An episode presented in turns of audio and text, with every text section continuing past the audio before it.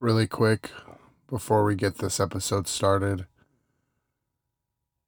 I just wanted to take the time to say thank you to each and every one of you who have listened, downloaded, subscribed. I've been doing this podcast since October, and you guys amaze me.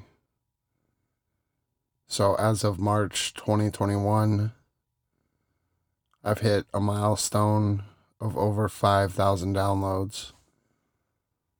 Thank you for listening. Second milestone that I hit this month, which I can't even believe I hit it. The Jury Room podcast has been played in all 50 states. I can't believe it. So, before we got into this episode of Jim Jones and the People's Temple, I just wanted to take the time to say thank you.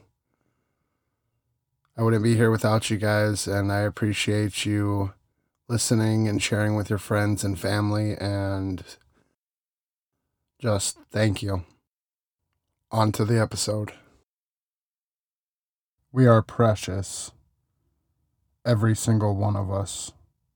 We are magnificent human beings who have been given an almighty gift, the ability to create our own lives without any limits.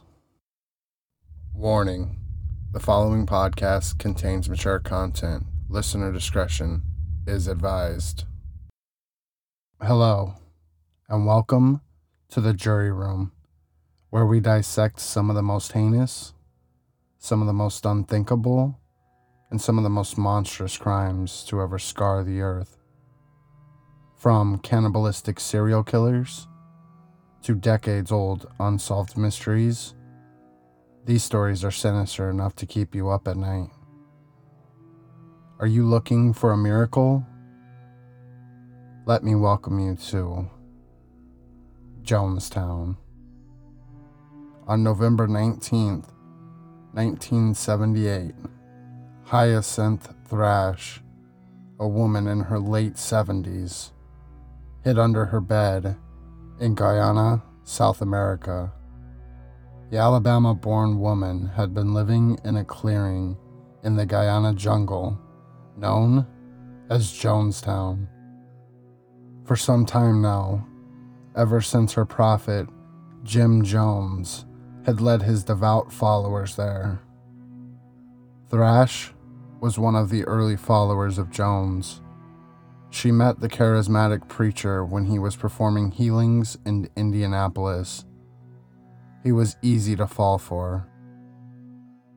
A white Christian philanthropist who fought racial injustices in a city that was deeply segregated.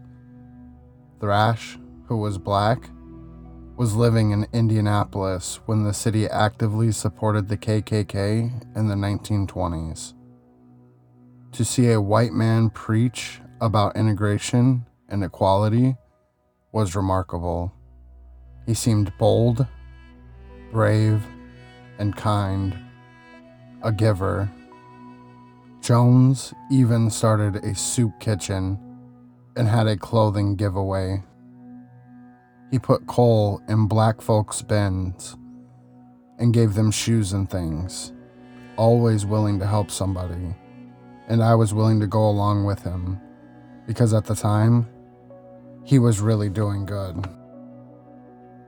Thrash and her sister Zippy sold their home for $35,000 and gave the money to Jones. Then they followed him to California and onward to Guyana.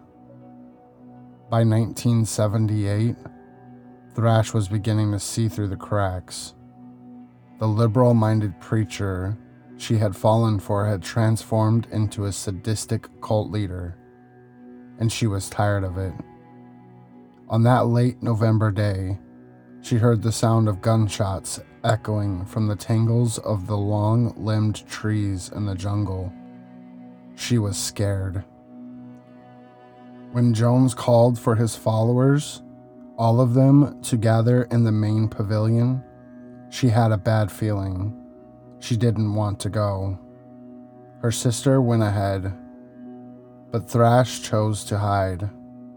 Jones' guards went from room to room, bed to bed, looking for stragglers, making sure everyone was right where they were supposed to be, that no one was left behind. Thrash, though, remained undetected. The lights were off, and she was small enough to cradle her body near the wall, beneath the bed. The guards didn't see her. Thrash waited for her sister to return from the meeting. She never came. Thrash assumed it was just running long, so she crept into her bed, pulled up the covers, and went to sleep. It was a strikingly quiet night, so she slept soundly until morning. When she awoke, the other beds in the small, cramped cabin were still empty. Her sister wasn't there. She made her way outside, confused, still emerging from the thick fog of sleep. She figured everyone must have gone to breakfast. Once outside, though, she nearly stumbled over 15 dead bodies. She didn't know there were nearly 900 others just waiting to be found. Thrash spent the remainder of the day and that night alone among the dead. She had to grapple with the death of her sister and some of her closest friends, while coming to terms with what she was seeing. It wasn't just adults, it was children too. Babies. She saw them, limp and lifeless in the dirt. Her heart broke 1,000 times over as she sat among this sea of corpses. It's enough to make you scream your lungs out. Thinking of those babies dead, she told reporters in 1995.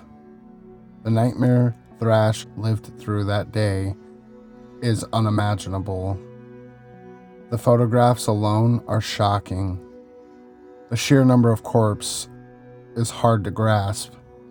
Even after the third or fourth examination, masses of bodies piled together like dominoes. People of all ages, races, backgrounds, all of whom were seeking a better life when they found hope in a man named Jim Jones, are blanketing the ground in death. To think of Thrash alive among them is a horror beyond the scope of imagination. She was among a handful of survivors, but that day, across those acres and acres of land, she saw no one else living. She screamed into the cruel quiet of the morning, the stench of death floating through the humid jungle air. "Oh God," she recalled shouting. "They came, and they killed them all. And I was the onlyest one alive." Thrash's sister first saw Jones on a TV broadcast in the late 1950s and was enchanted right away. She encouraged Thrash to check him out. As they looked into his piercing black eyes on the television screen, enthralled in his sweet words of harmony, healing, and happiness, they knew only one thing. They had to meet this man, Jim Jones, and see what he was all about. Maybe, just maybe, he could change their lives forever. Jim Jones was born in Crete, Indiana in 1931, but moved with his family to the small town of Lynn when he was a toddler. He spent his formative years living in a rundown shack with no plumbing. He was a child of the Great Depression. His parents were James Thurman Jones, a veteran of World War I, and Lynetta Putnam. James was left disabled in the war and unable to work. He spent hours glued to the family radio and had little interest in fathering his son. The only thing that he did seem to care about was the KKK, who he supported vehemently. Jones was closest with his mother. Lynetta worked as a waitress and a factory worker, but she was one of the few college-educated women in the rural town of Lynn, Indiana. While she was not at all religious, she did suffer from deeply seated paranoia that she fed to her son from a young age. According to Jeff Gwynn, author of The Road to Jonestown, Jones's paranoia is actually rooted in his childhood, where he had a mother who believed that she was reincarnated through many lives, and that in a vision it was revealed to her that she would give birth to the greatest man who ever lived. So here, he's hearing from the time he can understand words, "You are something special. You have special powers." Then his mother would constantly harp about all the outsiders who were against them, who were holding her down, who are holding their family down. By the time he is a public figure himself, he's already, from the time he was a child, accepted the fact that he is being stood up and attacked by enemies everywhere. Dinner was spent listening to Lynetta's rants about the meaning of life. She taught her son that no one would ever help him, that if he wanted to survive in life, he needed to learn to be self-sufficient. Jones had freedom to pretty much do anything he wanted. His parents were hardly attentive to him. Lynetta, because she was tied up at work for long hours. James, because he simply didn't care. Jones spent hours wandering his little town. On one occasion, he stumbled upon a Pentecostal congregation, the Gospel Tabernacle. The congregation practiced spiritual healing, and Jones was fixated by the healing miracles he saw there. He began obsessively reading about religious and dreamed about becoming a preacher. In an FBI tape transcribed by the Jonestown Institute, Jones remembered, "Because I was never accepted, or didn't feel accepted, I joined a Pentecostal church, the most extreme Pentecostal church, the Oneness, because they were the most despised. They were the rejects of the community. I found immediate acceptance, and I must say, in all honesty, about as much love as I could interpret love." At home, Lynetta had taught her son to love nature and animals. She felt that to love animals was to maintain a connection with the spirits of the wilderness. Jones practically collected pets as a child. He had chickens, cats, dogs, and even snakes. He crammed them into pens in the family barn. While his mother worked and his father was sucked into the radio, the pets provided Jones some of his only company. They also supplied an active audience for his new passion, preaching. Jones took to standing on the barn's creaky loft, where he would look down at his family of animals and preach to them. He scattered flowers around the barn and lit candles in preparation for his sermons. Eventually, he expanded his audience to a slew of neighborhood kids who would gather in the barn to hear this strange child speak. In many ways, this was the future preacher's first church. He regularly threw spiritual healings for animals, where he would perform interspecies blood transfusions that he claimed were scientific. Other times, he would hold funerals for any pets that passed away.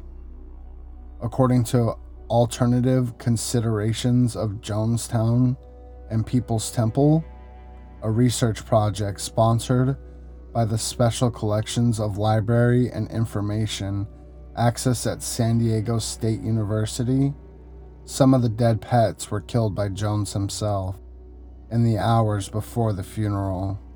Contrary to the violent end many of his pets met, young Jones was devoted to love.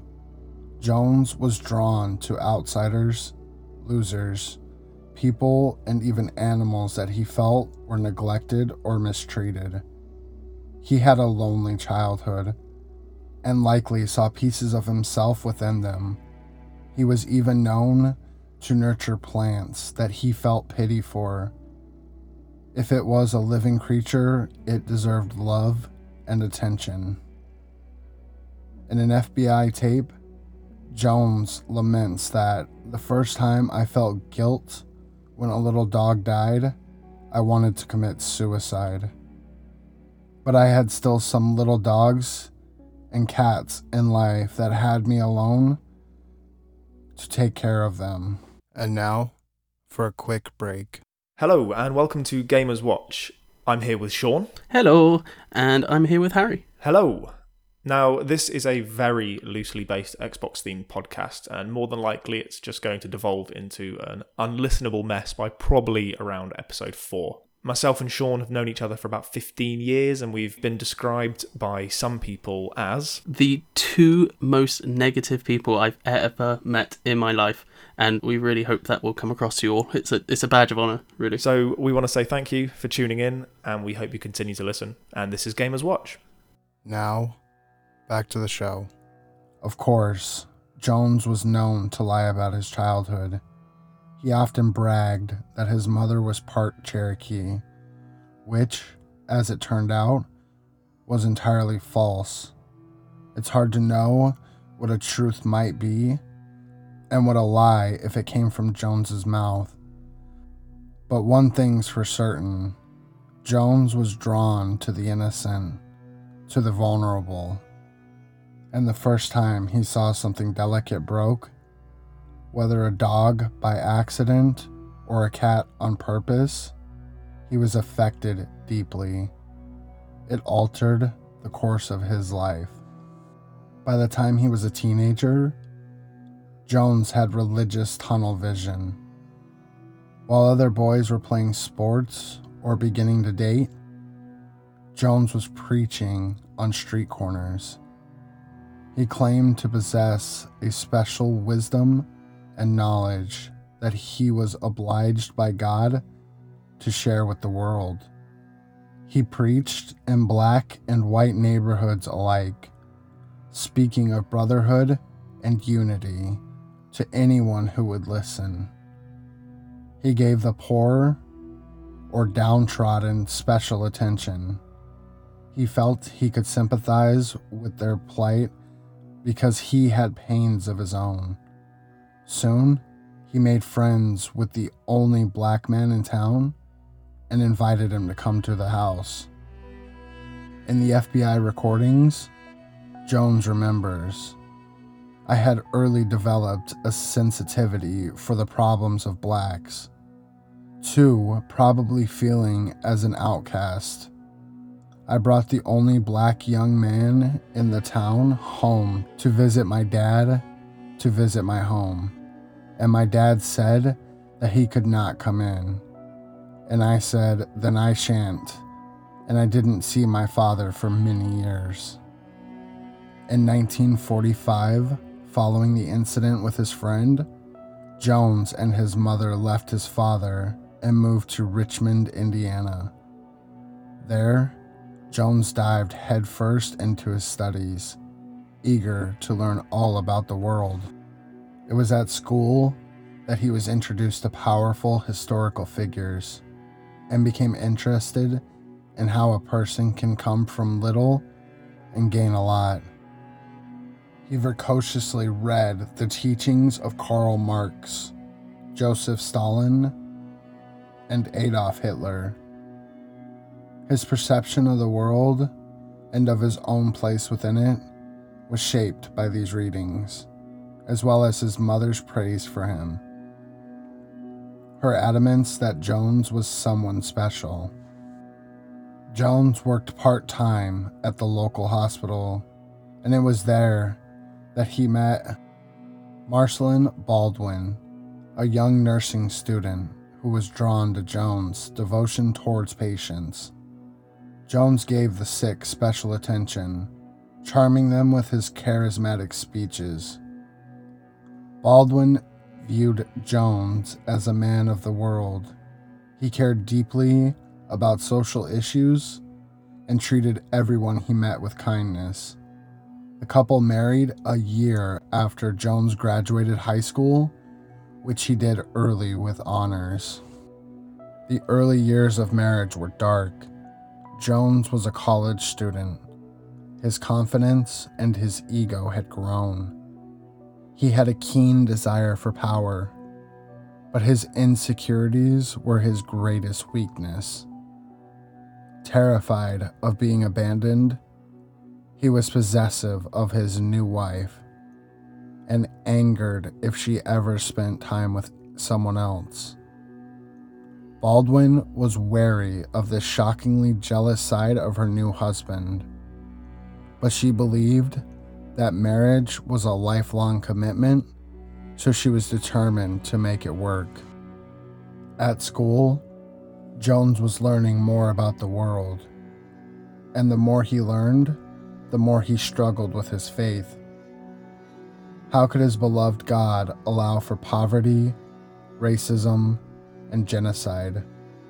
For a few years, he denounced God completely, unable to reconcile his faith with the painful realities of the world.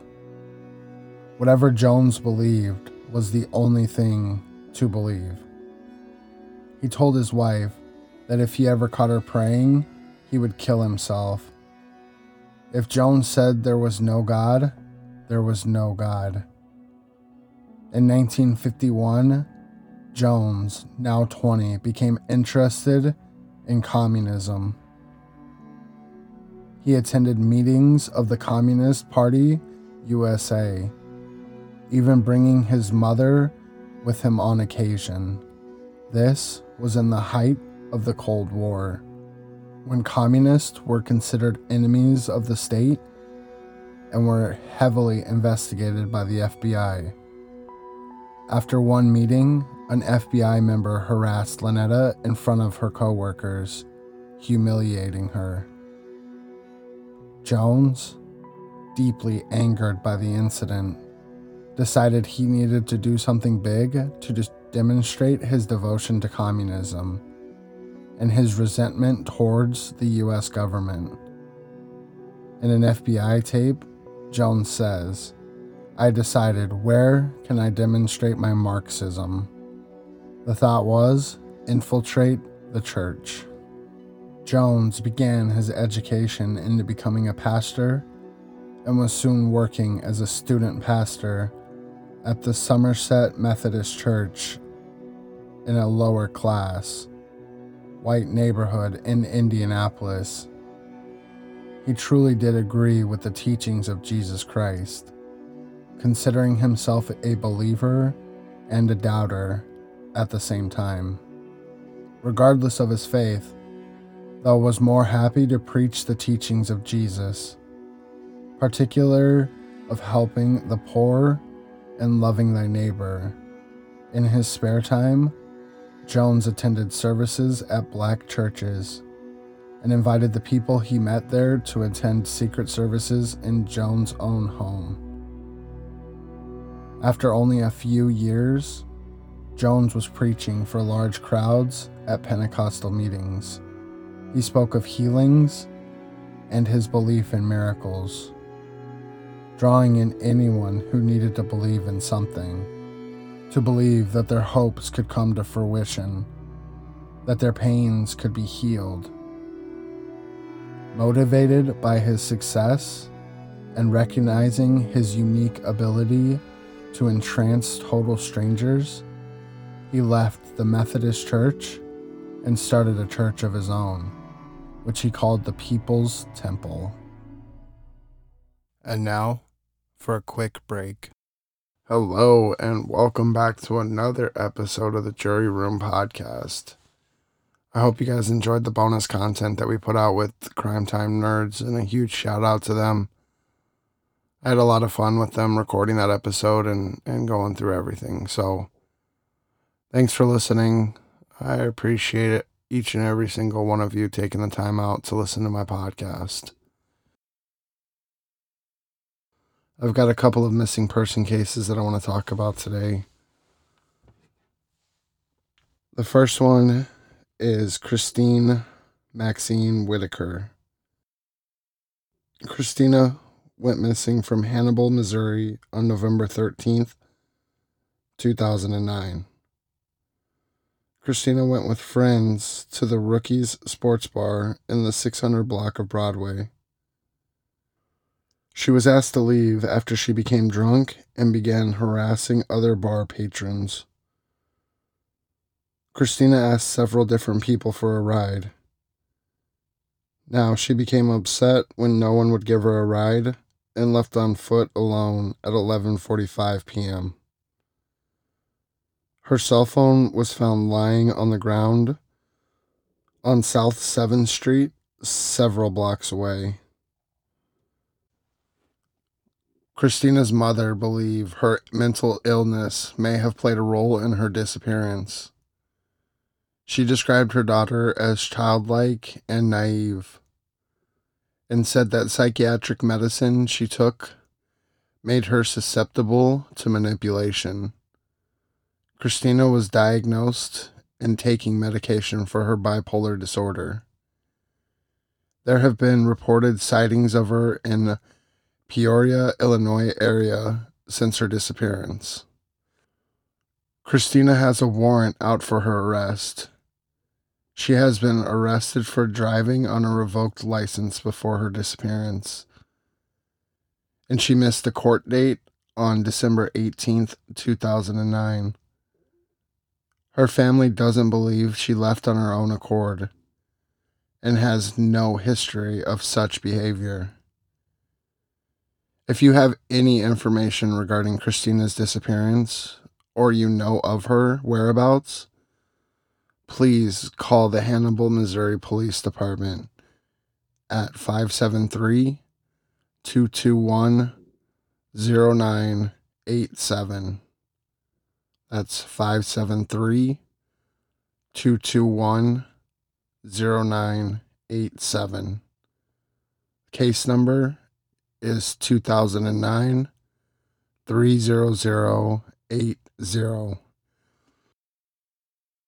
Some descriptives of her.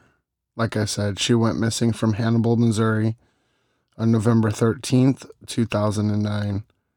She was 21 at the time of her disappearance, and she'd be 32 now. She's between 5'5 and 5'6, 120 to 130 pounds, red hair, and brown eyes. If anyone out there has seen or heard from Christina Maxine Whitaker, please take the time to call the Hannibal, Missouri Police Department at 573-221-0987. Another missing person that I want to bring attention to, her name is Kimberly Rose Abercrombie. Kimberly went missing from Brooksville, Kentucky on June 13th, 2013. She left her home stating she would return later and has not been seen or heard from since. Her car was recovered later the same day at the park and pool at Johnsonville along Kentucky 9 and was searched by Kentucky State Police. At the time of her disappearance, Kimberly was 23 years old. She would now be 31. She is 5'6", weighs 110 pounds. She has brown hair that was cut into a pixie cut and brown eyes. Kimberly has several tattoos. She has a full back tattoo of a fairy, Chinese lettering on the left side of her abdomen, the name Zane Austin on her left foot, a butterfly on her left ankle, and a teal-colored cervical cancer ribbon on her left side. If you have any information regarding Kimberly's disappearance, or you know of her whereabouts, please call the Kentucky State Police Dry Ridge Post at 859-428-1212.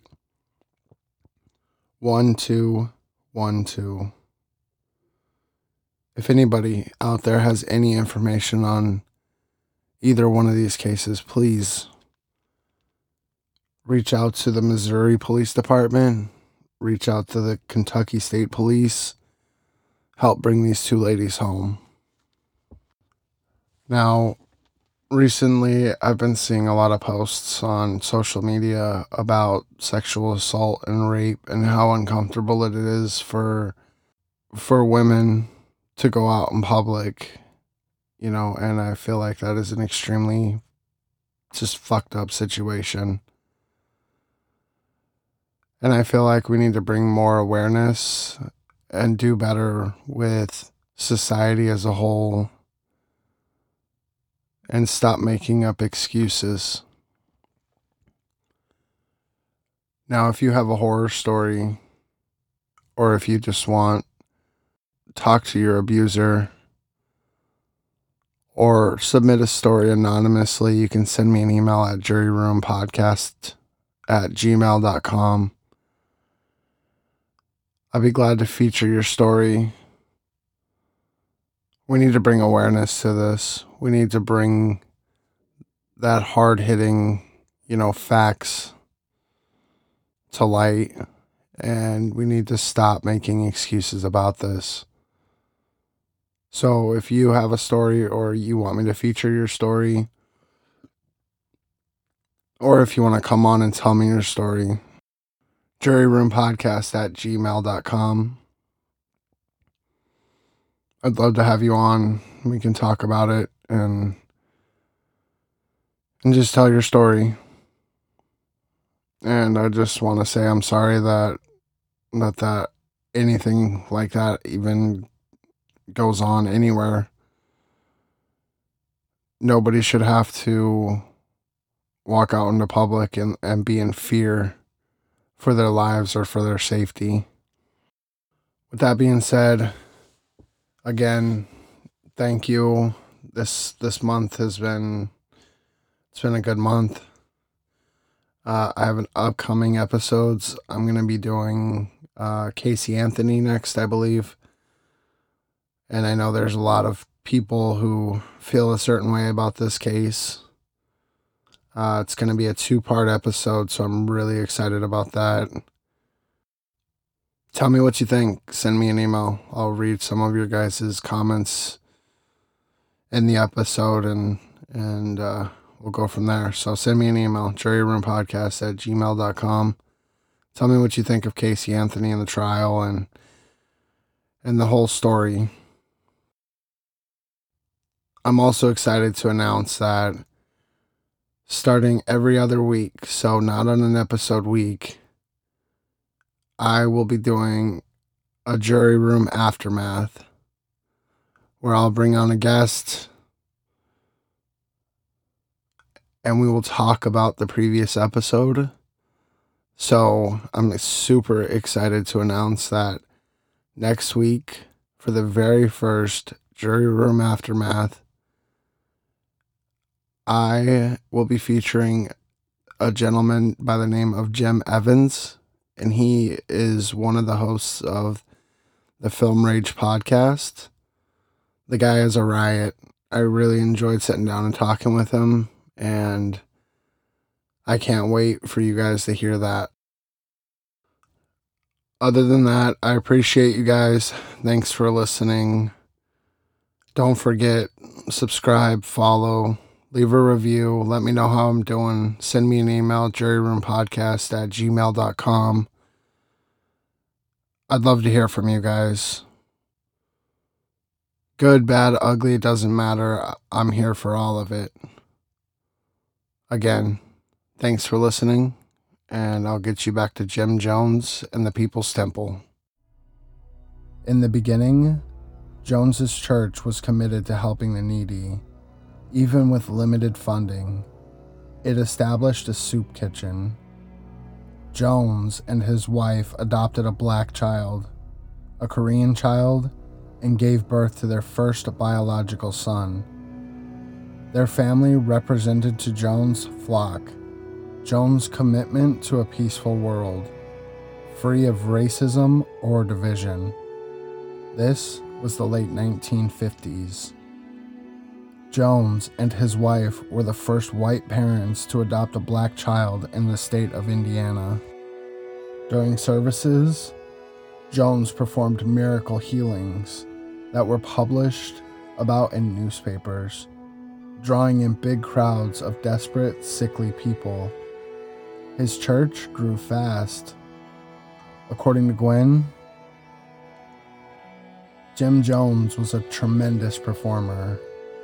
Instinctively, he understood the things that he would need to do in front of a crowd, not just to get their attention, but to hold it and be remembered by them. He taught himself and then taught a few followers how to assist him. He would concoct being able to summon cancers from people's bodies, which were actually rotten chicken parts that he would have planted earlier.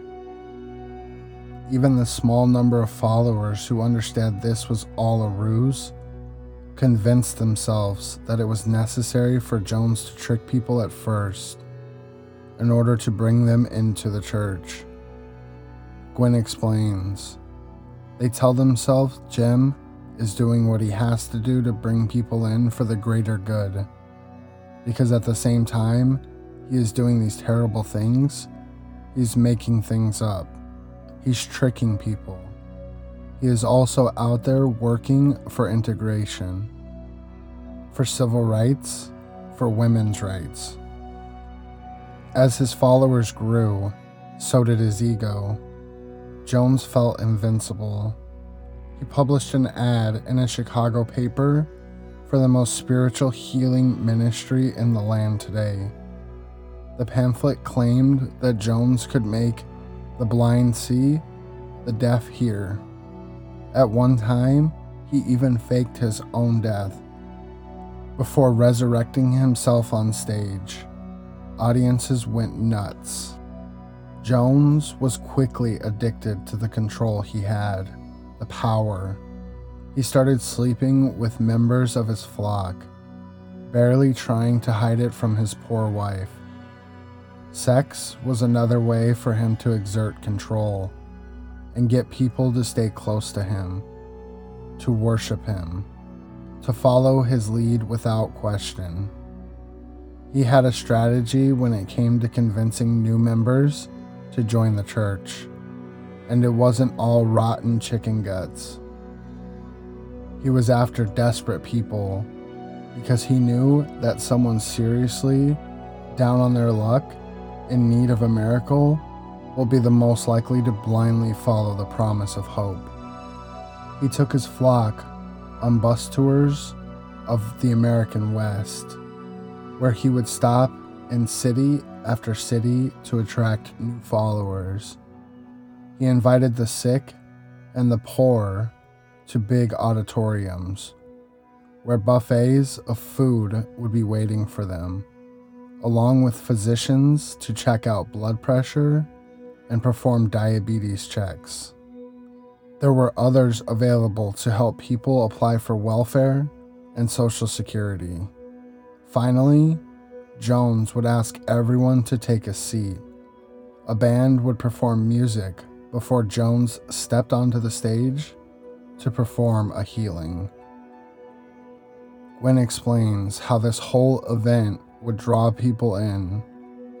So, you get entertainment, but more than that, you get hope.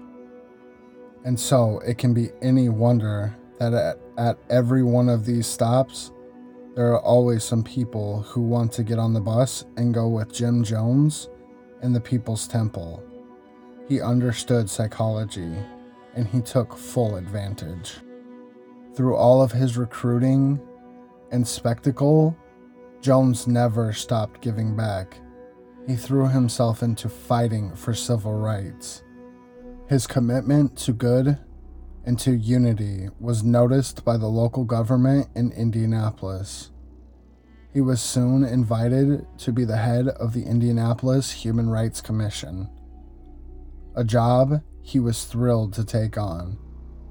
In addition to his work as a church leader, his strong, controversial beliefs, however, drew widespread criticism.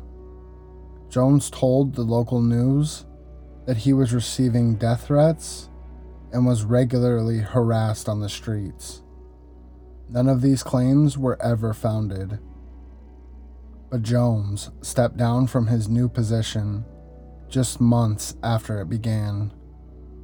During this time, Jones became paranoid of an upcoming nuclear attack. Whether fueled by the widespread fears of the Cold War, his mother's rantings, or Jones' own warped perception of the world, it was enough to scare Jones into leaving Indianapolis. He decided to take his congregation somewhere where they could be safer. In search of the perfect paradise for his flock. And now, for a quick break. It's time to feel the rage. Join us on Film Rage, where we talk movies, current releases, coming attractions, streaming, and classic films as well. Directors and actors, beware, as you cannot hide from the rage. My name is Bryce, and I'm part of the Film Rage crew, which also includes Jim. Hey, hey. And Murray. Yo. Why is it you always talk all the time? I can't understand why. This is the Merman, the voice of reason. These two can't agree on anything most of the time. Some movies are Mondo, some are just soft. Every week, something is going to make us rage. Join us every Wednesday and feel the rage. Now, back to the show. Jones traveled to Hawaii and Brazil over the course of 2 years. It was during this time that he first set foot in Guyana. He was drawn to the small country's socialist doctrines right away, and the seeds were planted for the future move with his congregation. In 1964, Jones convinced his followers to move with him to Mendocino County, California. He had read in Esquire the county was a safe place to live in the event of a nuclear attack. About 80 followers sold their houses and gave Jones the money to cover the cost of the journey. In California, the church continued to grow. Soon, it expanded into several congregations with the San Francisco-based headquarters. Jones began a coveted membership program that was the key to establishing fiercely loyal followers and the beginning of the church's transformation into a cult. In the beginning, payment for membership was optional, but the donations were publicly announced, so there was a mounting social pressure to open wallets. Jones also made it clear that the amount you donated was directly correlated to your commitment to the church. So if you gave very little, you must care very little. Soon, payment was no longer voluntary. At a minimum, a person was required to give 25% of their income to the church. Jones gave special praise and attention to those who chose to live at the People's Temple facilities, handing over their personal property and savings. Jones was a big believer in communal living, calling it the spiritual ideal, because it kept people away from the sinful influence of the destructive, materialistic outside world. With his most devout followers isolated from regular society, Jones was able to convince them that the only safe place was the People's Temple. No one on the outside could be trusted. The world was an enemy. New members had to undergo an intense initiation, a practice that Jones hoped would make joining the congregation that much more desirable. It was competitive, exclusive, an honor that had to be earned. Not only that, but after going through initiation, members were far more committed to the church and to Jones. Members received a place to sleep and a $2 allowance in exchange for joining the church. But they were required to relinquish any affiliations with biological family members. Jones explained that they were part of a new family now and no longer needed the influence of sinners or people outside of the church.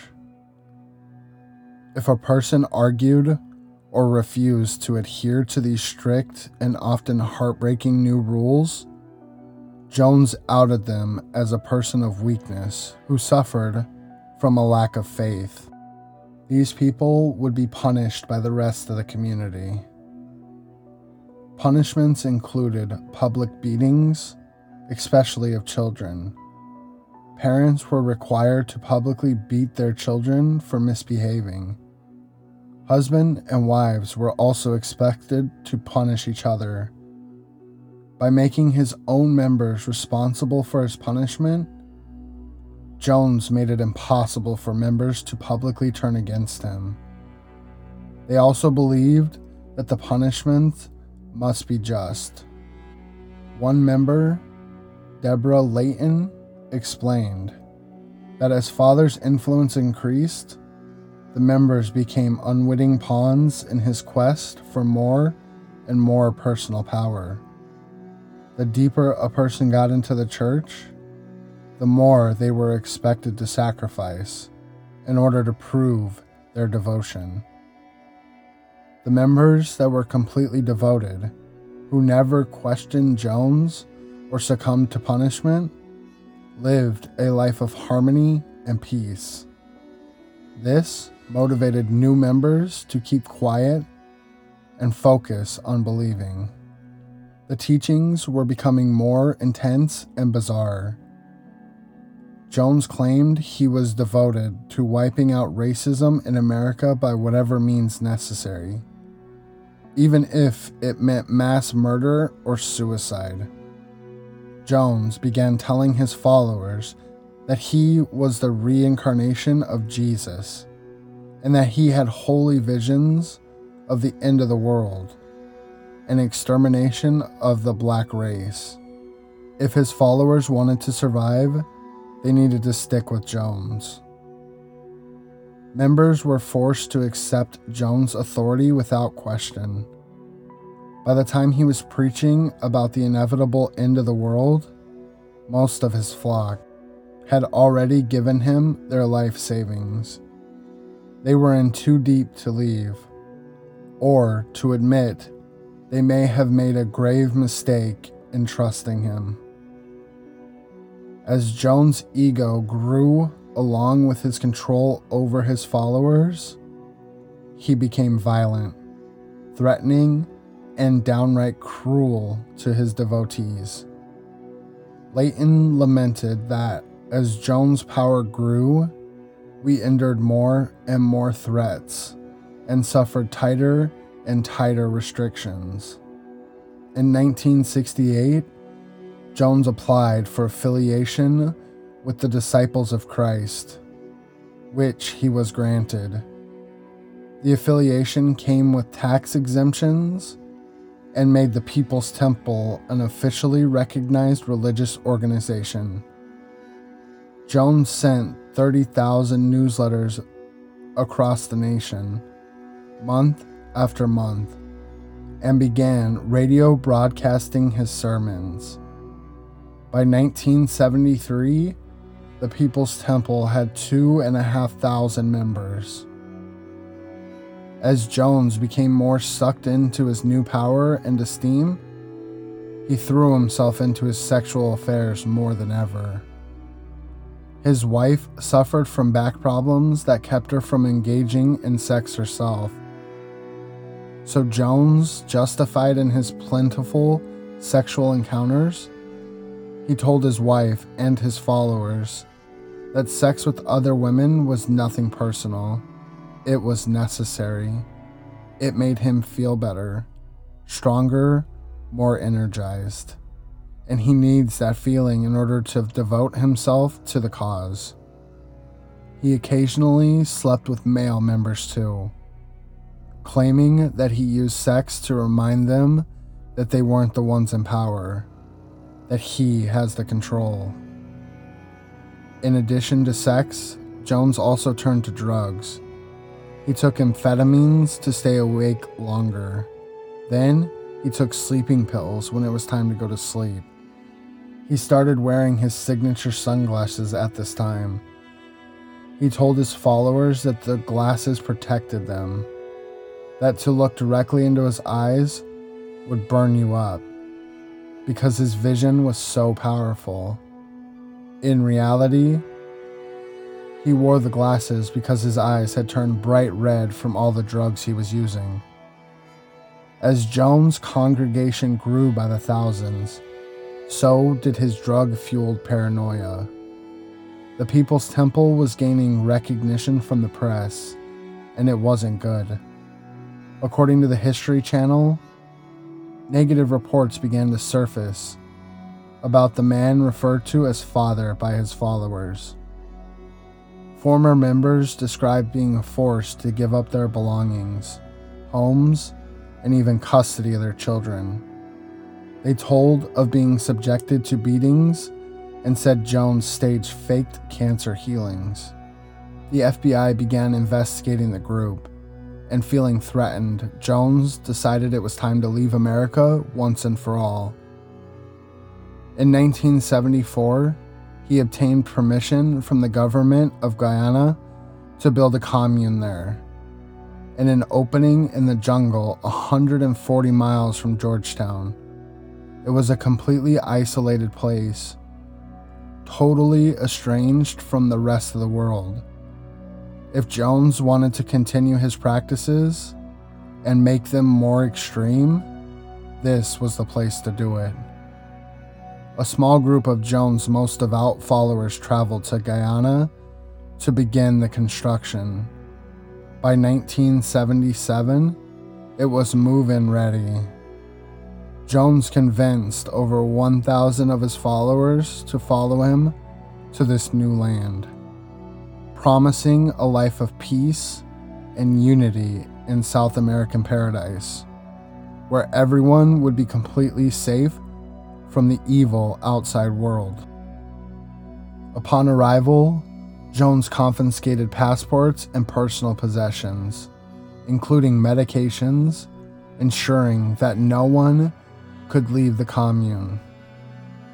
He even armed the isolated road through the jungle with watchful guards. Anyone who tried to escape would succumb to a deadly fate. It was apparent right away that this place was no paradise. Members had left everything behind to get here, and it was nothing like they had expected it to be. Instead of safe and comfortable living, they were crammed into tiny, dirty cabins. They were required to work long days in the fields, and if they dared question Jones' authority, they were punished. Jones made sure that his members didn't sleep, a strategy meant to keep them from acting out. If a person is overworked and overtired, they cannot think hard enough to question anything, and won't have the energy to fight back even if they did. They were forced to attend long meetings late into the night in order to stay awake. On some occasions, Jones had his followers participate in suicide drills. He said that they would have to commit mass suicide if Jones failed to create world peace. Family members of the followers grew concerned when they weren't hearing from their relatives. They published reports that they believed their loved ones were brainwashed and being tormented by Jim Jones. In November 1978, Leo Ryan, a U.S. representative from California, decided to go check out the situation himself. When Jones heard that a U.S. representative would be visiting, he became overwhelmed with rage and paranoia. He commanded his followers to say only good words about the compound and not to reveal any of the abuse they were suffering. If they did, they would face severe punishment. Ryan brought news reporters, photographers, and even some concerned relatives of cult members. They had no idea what to expect of their destination, but were haunted by the stories of brainwashing and abuse they had been told. They arrived on November 17th and were surprised to receive a warm welcome from the compound. Jones even threw a big dinner and put on a concert for them. Ryan interviewed as many of the followers as he could, and they each told him that they were happy with their new life in paradise. He told them that anyone who wanted to leave could come with him.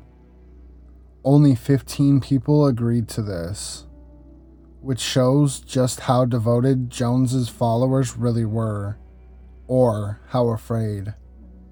A day after his arrival, Ryan and his group got ready to leave Jonestown. And now, for a quick break. Hey everyone, you're invited to Harpy Hour! I'm Tracy. I'm Liz. I'm Steph. We are the Harpies, and Harpy Hour is our new podcast featuring ridiculous stories in history, science, and entertainment. Were you ever suspicious that pigeons were secretly spying on you? How do you know who to eat first if you survive a shipwreck? Do problematic musicals send you into an uncontrollable rage? If so, then Harpy Hour might be your new favorite podcast. That's H-A-R-P-Y for Harpy, and new episodes air every Tuesday wherever you listen to podcasts. You can also find us on all social media at Harpy Hour Pod. And check us out on harpyhourpodcast.com. Okay, bye! Now, back to the show. While waiting for his plane on a nearby jungle airstrip, they were ambushed. Gunmen sent by Jim Jones fired bullets at the unsuspecting group. Ryan and three others were shot in the carnage. Ryan died. Gwen describes the event. Jones had determined the night before that he couldn't let Ryan and a few people from the temple who'd wanted to defect get away. His thought was, if you let a few people go, then more and more are going to want to go. If you let this congressman go, more congressmen will come. So he did what he thought he had to do. He had them killed. The not-so-distant sound of gunfire sent Thrash under her bed for safety. Soon, armed guards were going from cabin to cabin, gathering followers and telling them to meet in the main pavilion. Jones had something important to share with them. With over 900 followers gathered and listening, Jones explained that all hope was lost. The congressman's visit represented that even this isolated South American jungle could not provide safety for any of them, that there is no way to truly hide from the evil of the outside world. It was time to engage in mass suicide. According to Jones, there was no other alternative. The followers were handed Kool-Aid laced with cyanide. One cup for them and one for their children. Armed guards gathered around the group to ensure that no one could escape. Gwynn explains, Jones left his followers no choice. Even those who protested, even if they didn't voluntarily drink the punch, they'd be held down and injected. He was the general. He made the decision that his soldiers would die to make a statement. He was not going to give them the option of saying no. In a haunting recording of the final event, Jones tells his followers that it's the end. We are not committing suicide. It's a revolutionary act. We can't go back. They won't leave us alone. They are now going back to tell more lies, which means more congressmen. And there's no way we can survive. Anyone that has any dissenting opinion, please speak. Yes, you can have an opportunity, but if the children are left, we are going to have them butchered. Some of his followers beg for their lives, suggesting alternatives to this mass suicide. One woman, the only to continuously argue with Jones, suggests fleeing to Russia. But Jones has already made up his mind. We had some value, Jones says. Now, we don't have any value. Well, I don't see it like that, says the woman. I mean, I feel like as long as there's life, there's hope. That's my faith. The woman later pleads with Jones for the life of the children. Joan tells her that death is the only way they'll find peace. They argue for minutes and minutes more. It's awful to listen to. The sound of panic in her voice as she tries so hard to save her life, the lives of the children. Other followers shut her down, tell her to listen to the prophet, respect him. They are so sucked in that killing their children doesn't seem unthinkable. On the contrary, it's a necessary service. Jones convinces his followers that if they don't commit this act, government officials will come in and massacre their children themselves. At the end of the tape is the horrifying sound of children weeping and whimpering as their parents feed them poison at the demand of Jones. I call on you to quit exciting your children when they are all doing is going to quiet rest. Finally, Jones concludes, we didn't commit suicide. We committed an act of revolutionary suicide protesting the conditions of an inhumane world. His 900 remaining followers and their children drop like dominoes. Jones holds a gun to his head and pulls the trigger.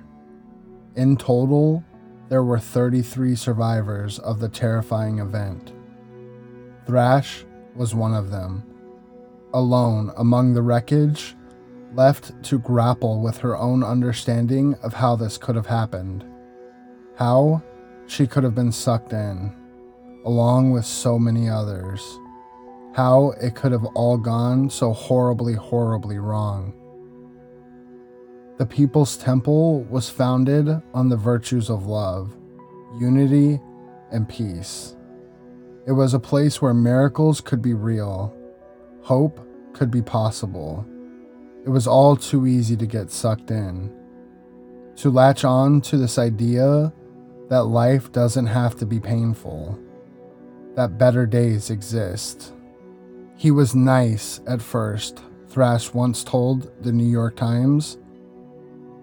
Any one of us down on their luck, in need of hope, of love, of friendship, could have been sucked right in, just like Thrash was on that fateful day in 1957 when her sister turned on the TV. Thanks for listening.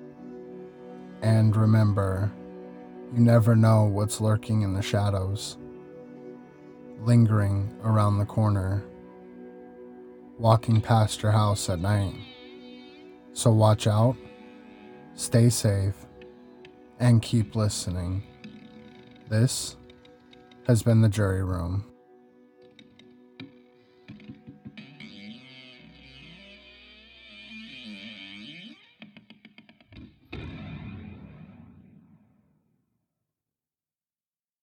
Wow.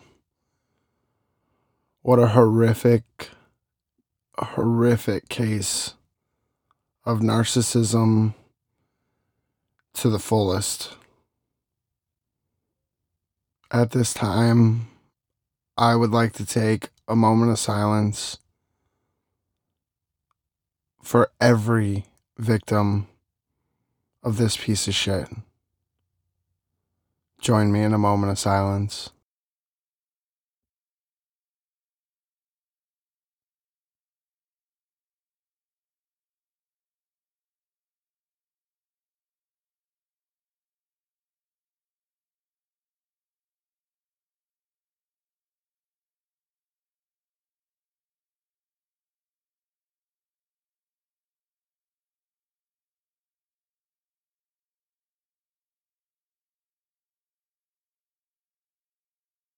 Now, again, thanks for making this podcast what it is. Here's to many more downloads, listens, subscribes. I can't do it without you guys. I'll include my Buy Me a Coffee link in the description below if you would like to support the show. Also, I've got stickers now. I put a picture of them up on Twitter. If you guys want some stickers, send me an email at juryroompodcast@gmail.com and tell me where you guys want me to send them at. I already have a list of names that are growing. So if I run out this time, don't worry, I will keep you on the list for next time. But I do have stickers. As just as a token, you know, of gratitude, of thank you for listening. I am on Patreon. I'm working on getting some extra Patreon content, as well as releasing episodes early, so that way you can support the show that way.